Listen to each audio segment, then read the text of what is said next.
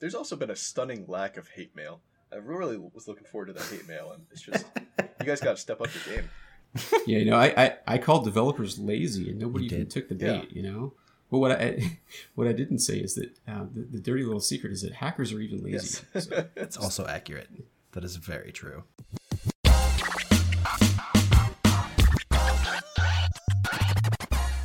You think security and the way that security researchers in general interact with other companies that they don't work for, what comes to mind, Chase? uh, probably bug bounties, mostly because that's the focus of this episode. Well, you, you spoiled it real fast. Uh, I'll cut Uh, that part out. We, we can record that.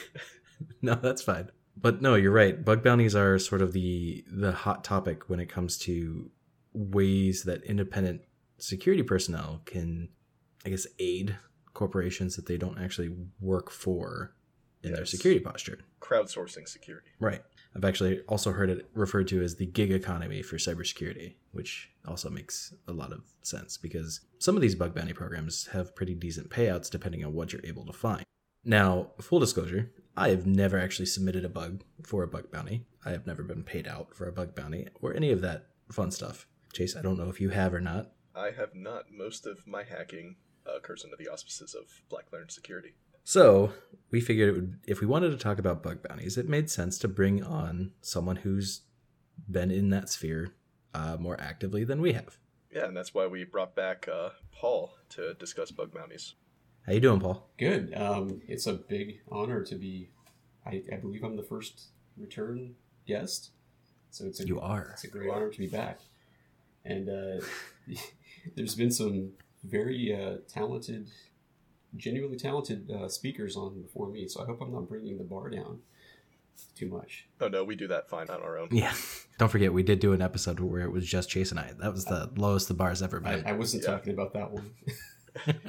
It's, you know, compared to Thomas, uh, I probably relative to, to him, I guess you know, I probably sound like you keep me in a, a dungeon and just only take me out uh, when it's time when there's websites to hack. But we'll see. Is that not what we do? Uh, it's kind of the truth. Yeah, Maybe you chain to a ping pong table so you can play ping pong until it's time to hack. I can I could get behind that. Well, we covered your background a little bit last time you were on, and you are just to refresh everyone's mind uh, memory a little bit. You are sort of the resident web expert at BLS. You do a lot of our um, specialized web hacking, web based penetration assessments, things like that. You also do some tool development and um, even web shell development, things like that. But within your repertoire is also bug bounties, and I think we've we've talked about it offline uh, a little bit, but I figured this would be a great topic for listeners to just hear some realistic information and real facts when it comes to bug bounties, how independent researchers like yourself can interact with bug bounties, and sort of what that scene is like. Well, once again, you know, thank you for the flattering introduction. I hope I can. hope I can. I don't know if I said that last time. I was just kind of blown away by. Uh, I was like, wow, that's a really nice intro. But I, I, you know, hopefully I can live up to that. Yeah. So I guess a little disclaimer. A disclaimer is that uh, while I do do bug bounties in my spare time, I am, I would say, almost exclusively on one platform. So which is Synack. I do have some experience with the other platforms, but uh, just wanted to throw that out there because I think most people talk about bug bounties. Typically, they're talking about either HackerOne or BugCrowd. Mhm. Hopefully, the, the you know the fact that I'm primarily on Synack will actually be uh, you know a nice you know, difference in perspective. But just wanted to throw that out there because if I get something wrong about HackerOne, please don't come after me. I don't really do much on HackerOne, so Well, actually, let's since you brought up platforms, let's let's start there. You kind of hit on two of the more common known bug bounty platforms, HackerOne and BugCrowd. And for people who are new to bug bounties or the the concept of bug bounties in general, the core of this practice is where companies who offer a digital product either it's an application or their website or some other service that is internet facing, they open themselves up to these intermediary bug bounty platforms like HackerOne and say, if a security researcher finds an issue with our service, our website, or application, submit it through here. It will be reviewed, and then depending on the the posting or the the bounty, I guess uh, it either may pay out. I've seen some that pay out in like swag, like stickers and T-shirts and things like that. Um, and then some actually pay out money. Like I I know Google their Android project pays out in five hundred thousand, ten thousand dollar ranges. So it's kind of a mixed bag there. Now, Paul, you mentioned you're on one that I don't think I know I've never heard of outside of in reference to you specifically. You're on Synack, is that what it is? Yeah. So I guess you know it's probably worth spending a minute just to talk about the, the major differences. Um, so with HackerOne and, and BugCrowd, I, I, I kind of group those two together. There are some differences, but they're more or less just two implementations of the same concept. Uh, anyone can sign up for those, and uh, there's a certain number of programs that are immediately available to you. You can just start going. There's there are private programs where you have to build up. Uh, those those platforms have uh, the concept of reputation. So in addition to being paid, usually in money, sometimes in like you said, they might pay in just reputation or swag or something. You know, uh, that that's something that you can build up by your reputation score and get access to more programs as time goes on. But the, I guess the biggest difference with Synack, which is where I um, primarily operate, is that there's it, it's it's a bit more like an actual job, just in the sense that there's an application process. There's a there's an interview. There's a you have to actually there's like a CTF type thing that you have to go through and complete to their satisfaction. And i believe you know some some level of background check. So there's it's a little bit more i don't want to say exclusive because that sounds elitist. I, I, just mean they they filter people a little more and there's a little bit more of a, of a barrier for entry. And uh, that's that's kind of the main difference there. Uh, as far as the actual how does it how is it different from a day-to-day perspective the biggest difference is with the more popular platforms you're dealing um, with the the actual customers more directly. They're the ones who are uh, whoever say it's I don't know Verizon, right? Um, there's someone at Verizon who's going to run their program and who's going to be triaging your, your reports and uh, ultimately who decide how much you get paid, etc. Right? And so the difference with Synack is that all of that kind of communication with the customer, they they handle that. You don't really talk to the customer, and instead you have team at Synack that reviews all of your uh, all the bugs, and there's like a consistent criteria for what gets accepted, and also a, a consistent pay table. So rather than hmm. you know, one of the big things that people talk about with say HackerOne is that there's a, a and, and, you alluded to this too, Sam, is that there's a, a wide range of payouts, um, and there's also a wide range of, I guess, how things get accepted. With Synack, it's standardized across the board, so it's a more consistent experience. Not only okay. that, but I, I've always tried to start bug bounties. I never really, you know, fully get into it. But one of the things that kind of discourages me is it feels like with Hacker One and Bug BugCrowd, there's just so many people doing them that it feels like it's hard to actually like find anything at a certain point after the bug bounty has been up for a certain period of time. And I feel like the lack of, or well, the more stringent requirements that Synack has means there's less competition, which means you're more likely to find things. Is that correct? Um, yeah. Now, I mean, you, you've touched on a very hot subject, which is uh, the concept of dupes or duplicates, which is basically just when you find the same thing as someone else and you know someone's not getting paid, right? So that does still happen with Synack, but they've they've taken some pretty, I would say, significant steps. And I'm not a shill for Synack, by the way, so I, I will maybe say some bad things about them too. But you know, where there's good things, I'll I'll, I'll say them. I just want to throw that out there.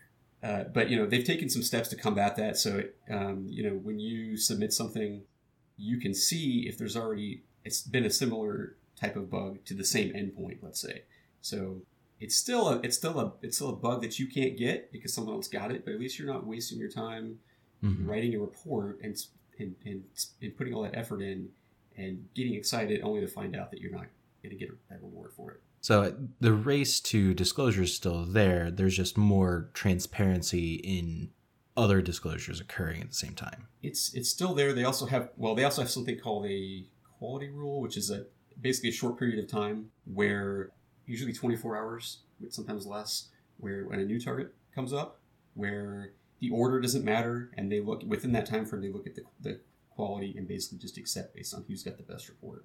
And once that period's oh. once that period's over with, then it's you know it's back to the whoever got there first model. So Interesting. pretty key differences there when it comes to I I think that's one of the biggest frustrations that uh, and and that's why I ended up on on Synack versus the other platforms is, is just the the frustration of, of, of finding something and then it, putting the effort in and just not getting a reward for it. Now with Synack, you don't have to pay. There's no kind of like uh, membership fee or dues or anything like along those lines. It's more of a you have to be this tall to enter this ride kind of deal. Uh, yeah, once you're once you're in, you're in. There are just like with other bug bounty platforms. There's, I guess, it's not really a, a private program, but there's you're not automatically you don't have, have access to everything. There are different criteria. For example, some targets are U.S. U.S. only or invite only type things, but there's a pretty a pretty good um, pool of, of things to look at. I guess the counter argument and why maybe Synack isn't always so great is is that there is you know probably overall a more limited uh, menu of, of, of choices. There there are overall less opportunities, I guess, but So less less opportunities, but more quality opportunities versus where with like uh, Hacker One, you've got more opportunities, but it, there's also a significantly larger saturation in those markets. So it's more competitive and more variation in either payout or quality and things like that. I think that's a, that's a great way to put it. Yeah. Okay. See, that's interesting because I've, I I knew that there were other programs out there. I vaguely remember seeing a program that was set up just to do open source bug bounties. So it- they would look through like uh, GitHub and GitLab repositories at open source code and use that as a reporting feature through uh, this platform, which I cannot remember the name of for the life of me, and I'm sure my search would be way too generic to actually find it. but I know that there are other platforms out there, but HackerOne and BugCrowd are definitely the ones that get the uh, the fame, I guess. But that's interesting. I, now I'm curious to kind of go dig around and see what other platforms are out there. So, in your experience doing bug bounties, have you ever had really like a contentious relationship when reporting something to uh, either a company or into Synack? Uh, well, you know, I, I yeah, I guess a little bit. Again, I think uh, some of that is, I, I guess, with with Synack, the uh, contention move, moves to the uh, they call it the VulnOps team. I guess it sometimes can move to them, uh, and, and that kind of does have its own issues too, um, because without you know diving into controversial subjects, uh, and I'm trying to be fair to all the platforms here, but you know, some of the the people that do the triage, I mean, there's the concept that you know they may develop favorites uh, or dislike certain researchers, and, and, and you know, since they hold all the cards of, of whether you uh, your report gets accepted, um, maybe there's something there. I personally haven't really run into it. I mean, there's times when you might disagree with uh, why something got rejected, but usually there's a, a resolution there. Uh, I've, I've I've certainly heard of instances like that, and especially on other platforms. And you know, there are cases I've I've heard of from other people where you know a program might you know promise a certain thing and then pull the rug out from underneath the researcher and, and either not pay them or pay them significantly less because they've already got what they want you know so i Mhm. think that that is definitely a problem possibly more on other platform or you know more than on some platforms than others yeah it definitely happens If that happens where they pull the rug out from under the researcher, is there anything the researcher could do about that, or are they pretty much just SOL? Uh, yeah, the, I, I think all the platforms have like a mediation process they can go to, and I've, I've even heard of. I think it was BugCrowd specifically. I was talking to someone who got, we'll just say, screwed over by a company, and BugCrowd saw that, and they actually, you know, spotted the the researcher the the difference of, you know, Oh, so that that type of, type of thing can happen too. that's interesting. I wonder if that has some kind of uh, blowback on that company of like, hey, you can't, you know, post your bounties here anymore, or you you're limited to the number of bounties or something like that, as sort of a, a consequence back to them. I, you know, I'm, I'm, sh- I, I'm sure there's a whole world of intrigue um, between the, the, the Mhm. companies and the, in the in the programs that uh, we don't get to see too often. It would be, I'd love to be a fly on the wall sometimes. Oh yeah. See, you mentioned the the perspective of the people triaging the the findings on the other side, and I actually had the a random opportunity to be one of those triagers one time in my uh, past life. We didn't actually have a bug bounty program at that company, but someone reached out or leveraged, I think it was HackerOne or something like that, or used HackerOne to help us help them find a contact for that for our company, and it ended up in my lap to to triage, and it it ended up being something uh, nominal, but it was really interesting to be you know in the position where I was like, oh, I'm the the triager. I'm the I'm the blue team guy on the other side of this bug bounty interaction, which was really it was it was an interesting perspective. It then opened up my eyes to these companies that kind of rely on the the bugs found in these bounty programs to better their product. Yeah, that the uh, the perspective of the of the triager is not one that is explored very often. Actually, there was I wish I could remember that there was a really good article I read uh, recently about a, tri- a triager put out, just helping people see that perspective. And uh, it, it is one that's not explored much. And I guess also, usually when people talk about bug bounties, it's from the perspective of the bug hunter because that's the I guess mm. the, the eye catching part of it, you know. But it is the company that's receiving these reports. Uh, you know, their their experience is uh, isn't really explore too much either. So that's something that I think a lot of bug hunters don't don't really think about is what how what they're doing is perceived on the uh, other on the other side of things. Right. I like the concept of Synack's quality, like 24 hours of picking the quality submission versus just the fastest one. Because, you know, if you're relying just on speed, the what the triager or what the client on the other side is going to get it may not be the best work that either the researcher or just the cybersecurity industry as a whole can put forward. Yeah, absolutely. I think that uh, there's there's a term called beg bounty just thrown around, which is basically you know the idea that I, I guess there's a it's a, there's a little bit of a bug bounty gold rush. You know, it's because you, have heard mm. of we, have heard stories of, of people making a, a million dollars on, on HackerOne, and, and I think there's I, they, they keep track of it. I think there's I think there's eight or something like that and so that you know that attracts people who perceive that they can make a quick buck. And uh, and by the way, there's nothing wrong with that. Um, a lot of times you can, but it, it, does incentivize you know the submission of, of lower quality reports, which mm-hmm. which you know waste the time of triagers and it's called beg bounty because it, it's almost just like people hey i found you know this low impact information disclosure please pay me I, I don't think that's really I don't think that's really helping anyone. Um, I, and I think I do to go back to Synack, you know, they do a good job of filtering out. Maybe I would argue a little too good job, uh, good of a job sometimes in terms of filtering out certain bug classes that aren't particularly useful. That are just low impact. So yeah, it's um, it's it's definitely a, a problem with the you know the quality of the work that a, a company receives. It's uh, so I'm gonna shift a little bit on you something that I, you know, using some of my background knowledge on you, I know that a bug class that you personally enjoy is uh, cross-site scripting or XSS. So, is hearing you say that Synack has maybe to a fault filtered out some often perceived harmless type of bug class, is that a cross-site scripting sort of being filtering out or things like that? So, cross-site scripting is not typically filtered oh. out. Well, it's an interesting topic just because it is by far, far and away, the, the most common thing that is uh, found with bug bounty programs. And myself, mm-hmm. I mean, even though I, I'm honestly kind of, I'm kind of sick of cross-site scripting at this point. Um, it's kind of, it's kind of boring. I mean, there, there are cases where it's really interesting, right? Sometimes they're actually kind of hard, and they're very. I'm not saying that they're not extremely useful because they are from an attacker's perspective. That's a different subject, but there's just so many of them. You can't you trip over mm-hmm. them, right? And so that would not be one. That's kind of the on the lower end of what they consistently accept, right? Okay. Um, and it, you know, uh, but something like an open redirect, I guess that's a good example. Something that they routinely wouldn't accept. Uh, maybe in rare cases they would, and maybe on on something like HackerOne that might net you like fifty dollars or twenty dollars or something, depending. Know.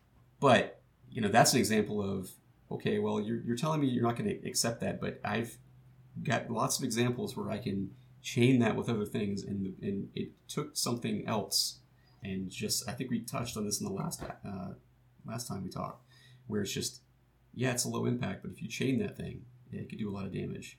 So, so this might seem like a loaded question given the company we work for and the industry and all that, but do you think at some point that bug bounties could replace traditional pen tests, or do you think that they're best as a complementary uh, thing?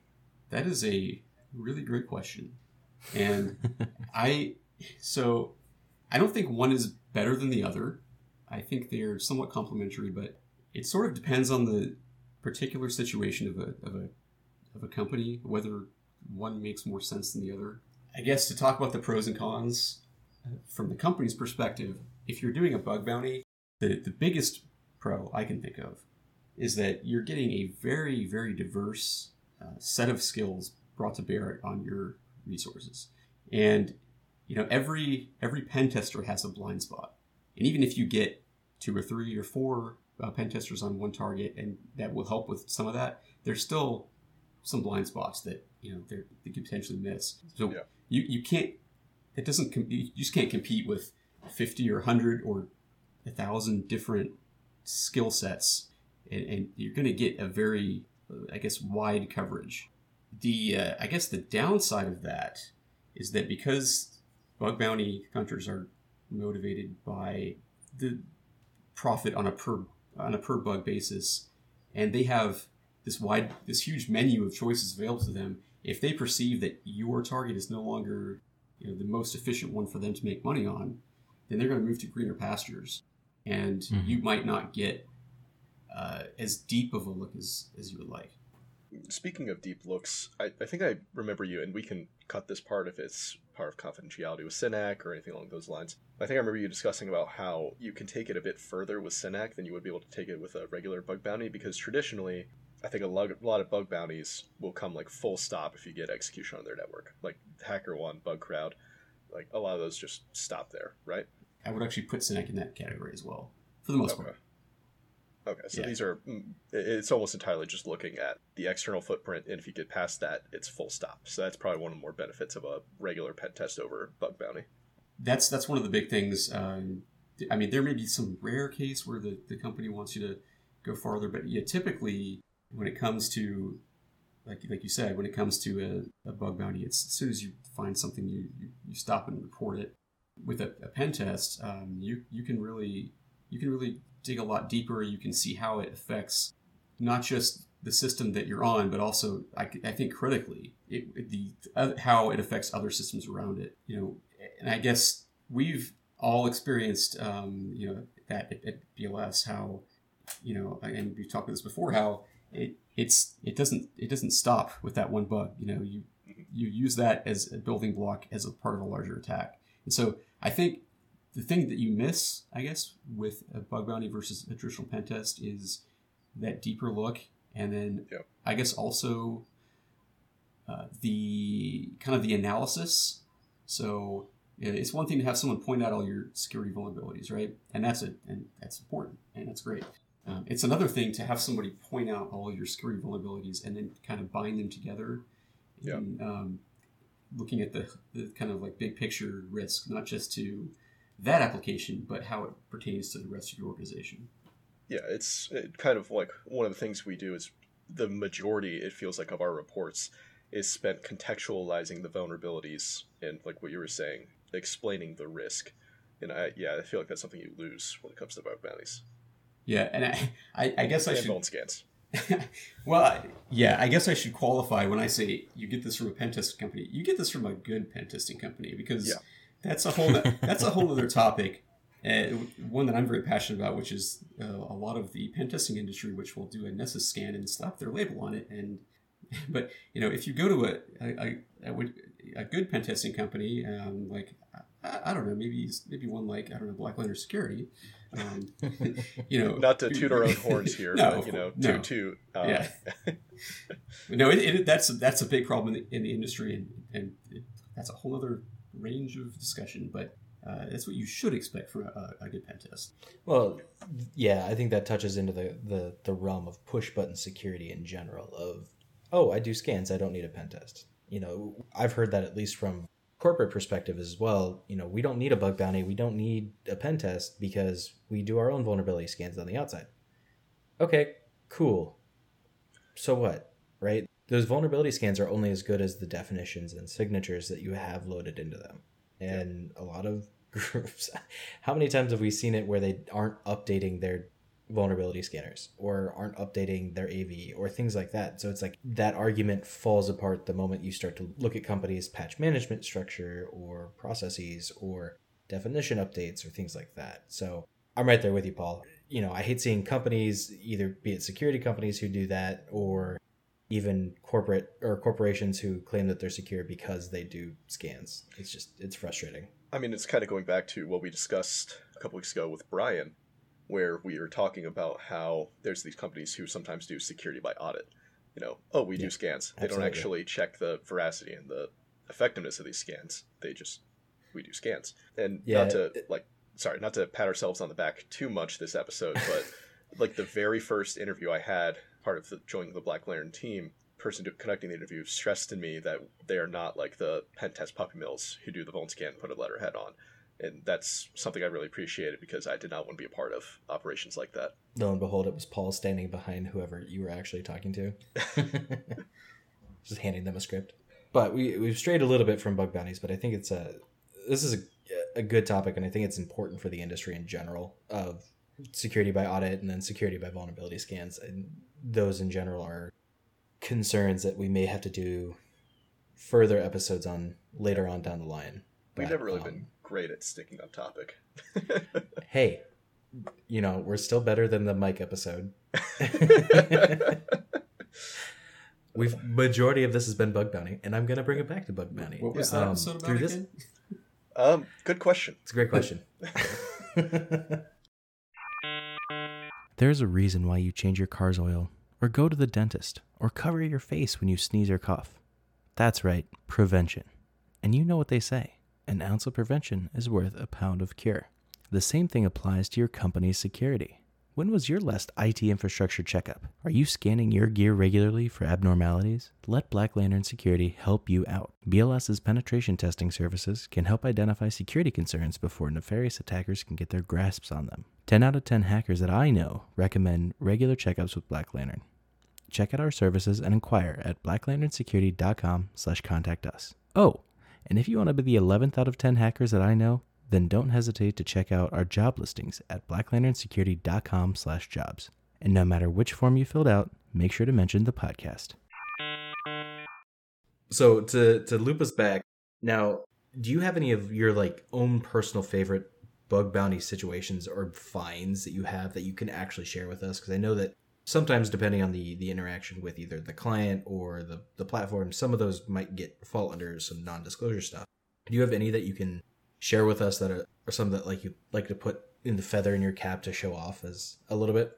Well, I guess in general, I, I try to avoid showing off, with, but no, you're you're definitely right about the non-disclosure piece of it, particularly with Synack. So I, I guess I'll try to talk about one and uh, do my best to not just be completely generic when I talk about it. No. Mm. So my, by far, my biggest bounty was one in particular, and it, I, it's uh, I don't want I don't really want to say the exact number because that's again I'm not trying to you know to brag, but just to give some context, um, in the in the five figure range, and it was I cannot say who the customer was, but I can tell you that if I did say, you would uh, know you would be familiar with it, with them, and I was able to get a authentication bypass, which allowed not just to bypass the password, but they also had SMS two-factor authentication. By the way, if you really if you really want to rile some some security nerds up, then start talking about hazards of SMS two-factor authentication. But that's a whole other topic. But anyway, uh, it, it was I was able to this bug was able to bypass uh, both of those, and I was able to gain access to uh, any account that I wanted to. And I, again, if you, I, I can't even really hint about what, what it was, but um, the the impact of that was was significant. Let's just say that, or would have been significant. So, and but I will say that kind of the large payout is definitely not the norm, and it's not what bug bounty is typically like. You know, again, I said, said that was you know, five figures. I guess most of the time, what you consider a big bounty would be just take Synack, uh, for example, uh, an RCE is worth uh, usually right around three three thousand. The other platforms, maybe maybe it varies. Maybe it's uh, you know a thousand to maybe ten thousand, depending on the uh, the particular program, etc. So yes, it's it's really cool to hear about all these these big bounties, and, and again, you know, we've, we've we've certainly heard from people who very impressive people who have, who have made um, you know millions of dollars bug bounties. But it's I think I also think it's important to, especially for new people who are interested in this, to point out that that is not the norm, and because I Right. think I think when people hear, I- think when people hear about these people making a million dollars or these people getting these these you know 10 20 30 50 thousand dollar bounties what they need to understand is that that is absolutely not the norm and most of the time you're going to be grinding away for a few hundred dollars and you're going to have weeks at a time where you'll find absolutely nothing and to sort of piggyback off of that, the, the the concept of the people who make a living just doing bug bounty, they do that because they're in it every day. They spend hours and hours and hours a week to just run through various different bug classifications against all kinds of different clients.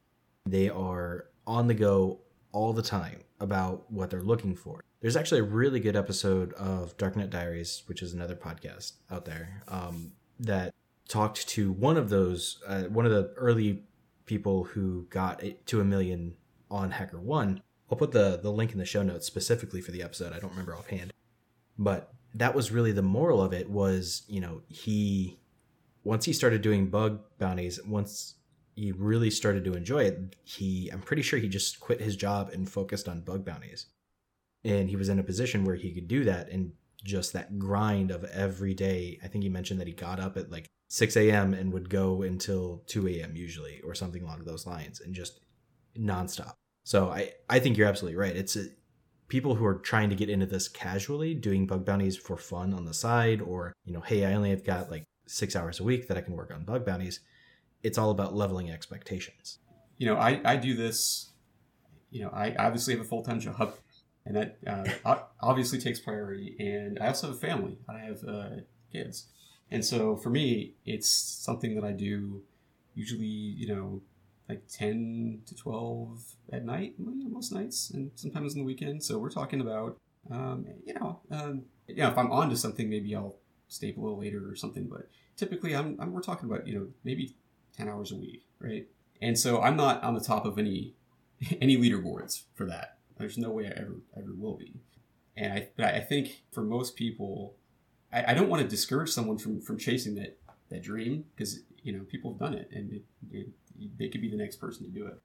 Uh, but I just think, like you said, have realistic expectations about it, and also for people that like me who have full time jobs doing this essentially the same thing, uh, be very cautious of burnout because you, you the last thing you want to do is work really hard in your day job, burn the, the, the you know the what is it the I'm about to, I'm about to do a, a Mikeism and say the wrong burning the is it midnight wax Burn the midnight oil. yeah, Yeah. Burn the candle at thank both you, ends. thank you there's some Burning the candle in midnight candle somewhere. oil at both ends. um, you just yeah be careful of that. And i have to mon- kind of monitor myself too and just say hey you know i'm not today you know? And so that's another Yeah. i guess just important thing to throw out there. The things that's so interesting about it is the reward that you get is so incongruent with the level of effort.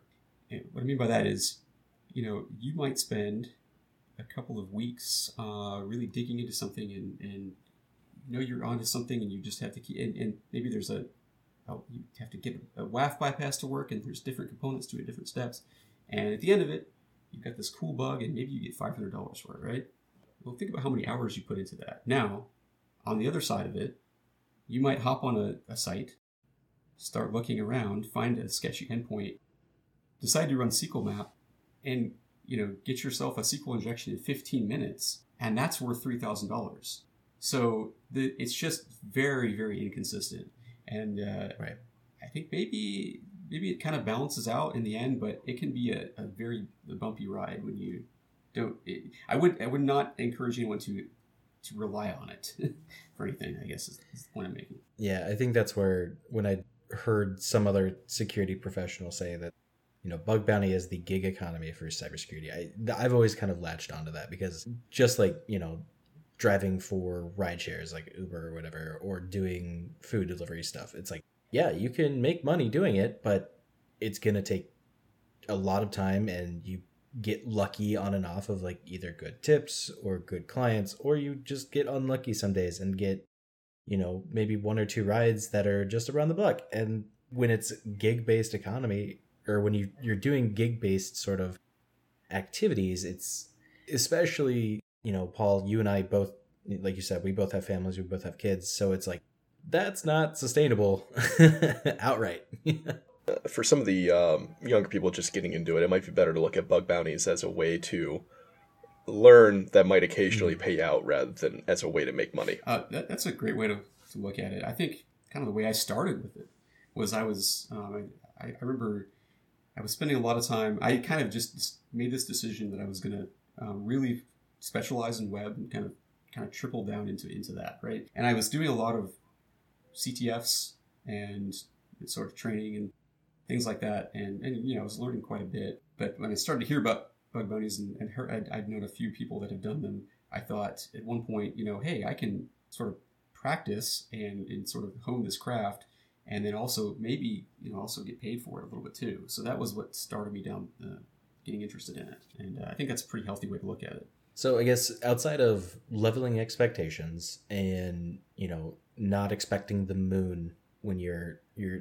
getting started, do you have any other words of advice for like people who want to start to do bug bounties or want to like dip their toes into that that sphere? Yeah, I yeah, um, I think the biggest thing to understand is the skill set that you need to be successful with bug bounties. While it doesn't include just about everything that you would have on a, on a pen test, there's this whole other set of skills, and I, I kind of think about it like it, there's a meta game and you, you can be really good at, at hacking things and not be good at the metagame and vice versa. Um, and what i mean by that is essentially you know you have this wide range of, of options to choose from at any given time and regardless of platform. And you only have so much time and you only have you know so much energy to put into it. So i think the single biggest factor in whether you'll be successful or not aside from just general you know efficiency is knowing what to actually look at. And, and that's something I still struggle with. Um, I have a tendency to sort of hold on to something and not want to let it go and want to dig deeper. Um, so, but I guess, you know, knowing when to, I guess, fail quickly or when to move on, uh, knowing when to dig in, and knowing how to pick a target. That sort of, again, I, I kind of look at it like the meta game of, of bug bounty. Um, if you're good at that, um, you can you can be you know mediocre at, at finding bugs, and you're going to be very successful. Yeah, and I think that I think that applies to just red teaming in general. Um, just honing that eye to be able to pick out um, abnormalities quickly, or to recognize, okay, yeah, this looked weird at first, but it's not going anywhere. Then put it aside. You know, make a note, come back to it later when you have more time, but like you said, it, you being being able to recognize when you're uh, getting yourself stuck is is a great skill. I think if you're doing CTFs, if you're doing actual pen testing, or you know, like Paul said, doing bug bounties. The other thing I would just say about that is there are a lot of different viable strategies, and I kind of think of it like a an ecosystem. You know, you've got your your apex predators who are hitting all the new targets and just tearing them to pieces as soon as they hit, right? and that's a perfectly viable strategy. And a lot of people that there's a lot of people that just do that. They just hit new targets because it's there's there's the easier bugs. That's where they are. And and there's some there's people who maybe only look for cross-site scripting and just do that across many targets. That's also a viable strategy. Um, I sort of fall into the I want I guess maybe the the scavenger category just to keep this terrible analogy going, where I'm like passing over the carcass of what uh, people have already you know ferociously dug through, and I want to, yeah, I just want to dig. I want to I want to look at that target, and I just want to dig a little deeper than they did. And if I can just spend a little more effort and a little more, dig a little more deeper, then maybe I can find something. And that's probably not, by the way, the way to be a bug bounty millionaire, but it is the way I like to do it.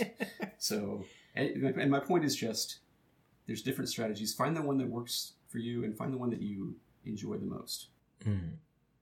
So what you're saying is you are the hyena of the bug bounty ecosystem. You know the the, the bug I was uh, that I couldn't really talk about that I sort of talked about earlier. you know, that one, um, you know, there have been a lot of people, and I, I, I know because I know who's who has access to that uh, set of targets that um, they're very talented. And I myself looked at that same target three months before that, pretty extensively, and, and missed this. And it was just one of those things where I went back and I just found something very subtle and picked it and and, and pulled the thread, and uh, eventually something good came out of it. So so it sounds like the the recipe to be successful with bug bounties are patience, persistence, and level of expectations, and honing your eye to be uh, pretty good at picking things weird things out. But as far as qualities that are non-technical, the the those first three that I mentioned sounds like uh, at least how to get yourself on a good footing to start with. Which it kind of sounds like those apply to regular pen tests too, because it's very similar to what we were talking about when we were t- mm-hmm. talking to Mike a few yeah, weeks ago. Absolutely. I mean, at the core, I think that's the those concepts, and then just having the the uh, the passion that binds that all together is really what makes strong security candidates in general. You know, you you have the willingness, you have the patience, you have the the the stick to itiveness, but then on top of that all you have the passion that helps fuel all of that. And then uh, I think another big piece that we need to make sure that, that uh, Paul you alluded to is it's okay to take a night off. You don't need to do security every night. You don't need to, you know, if your day job is security and then go home and do nothing else but CTFs or bug bounties. It's okay to take a break. It's okay to watch, sit on your couch and watch Netflix for a little bit, or go take a run, or do something to get your brain off of computers for for an hour, two hours, or something like that. Because that's how you maintain a healthy relationship with the with the industry. You know, having a job where you sit in a in a chair all day, and then having a, a hobby where you sit in a chair all day and stare at a screen, uh, not always a great combination. So um, I would I would say that you definitely need to take a break, and it would be even probably better if you had as nice as you know watching Netflix or something is, and it's still looking at a screen. So I mean, I I don't want to give advice on hobbies. further away, I, at least. I'm certainly not. I certainly am not qualified in that to to you know suggest hobbies to people. But I'm just I want to like put an exclamation point next to what you said about taking a break because sometimes that is that's the best way to to sharpen yourself and yeah. uh, and and and also you know taking a break from trying to earn money doing it to actually stop and, and train a little bit too sometimes because you gotta you gotta remember to keep your skill set up to date as well but i think that the most important part of that um, is really uh, of this whole line of thought is just avoid burnout because it is a real thing and uh, i'm certainly very aware of it and so i, I sort of monitor myself and uh, give myself the breaks when i need to I condone that perspective entirely because I I too have been bad and encouraged myself to do burnout, and then I was like, I don't like security anymore. Which that's not true. I just needed to step away for a little while. well, I think we're we're about at time. I probably if I don't ask this last question, I will probably get reamed on Twitter by people who want to start doing bug bounties, but tool set. I have I think my guess is have a web-based proxy, something along the lines like a Burp Suite or Zap. Any other tools that you would recommend for people to to keep in their arsenal or get some practice in with to help with their bug bounty efforts? Oh wow, um, that obviously you know Burp Suite is essential. There's there's so many great extensions that um, enhance that. There's a a few different uh, tools when it comes to fuzzing. I mean, there's a I recently just moved to uh, there's a, a for for Dirbusting. Um, I, I I use Dirbuster and a few other things and, and Burp Intruder. There's a tool called Ferric Oxide, which is uh, written in Rust, which I guess is where the name comes from. That I've uh, oh. recently converted to. Um, I guess um, tools are such an individual preference. Um, so uh, I guess yeah, I know you asked about things besides burp. Um, but I really have to kind of uh, tell you, I, a lot of my favorite tools are actually burp extensions. A couple of my favorites, um, HTTP Request Smuggler. Uh, there was a big talk a couple years ago by James Kettle. Uh, if you haven't heard of James Kettle, he's probably, uh, I'm not trying to garner favor with him, but he's probably my favorite researcher because he's looking. At, I guess the stuff he's he's researching is is a lot of very non-traditional things like classes of bugs that have been dead for years and things like that. Um, so he, he puts out a bunch of good tools. Um, HTTP request smuggler is one. So uh, one of my favorites is, is, is called Param Miner, and uh, that is one. It's a tool that you can use to sort of brute force. Uh, you, you can do things like brute force get parameters, post parameters. My favorite thing to do with it is uh, brute forcing headers. Uh, I feel like there's, and this is uh, this could be a whole other line of conversation. I'm sorry if, if this is growing into out of control here, but you know, there's a whole new class of bugs that are sort of based on the systems that are kind of in between. Like the, you know, when you when you hit a website, yeah, you're you're actually passing through a lot of uh, other systems transparently. There's there's you know web proxies, there's uh, uh, web application firewalls, there's load balancers, all these systems, and there's a kind of a big uh, movement, I guess you could say, towards looking at finding those type of bugs, and a lot of those are header based. And I guess uh, you know for the longest time I didn't even really think about messing with headers too much. And just, I don't know, I guess recently it just feels like I'm finding all kinds of really strange bugs based on brute forcing headers and playing with them. And, and, and, a lot of times that involves the intermediate systems that are sort of changing those on the fly as you as you connect through. So highly recommend Param Miner and HTTP Request Smuggler and those are the ones that, that come to mind now. Um, yeah, hopefully that was a, a decent a decent answer to, to your to your question. You really uh, really made me think. well, I.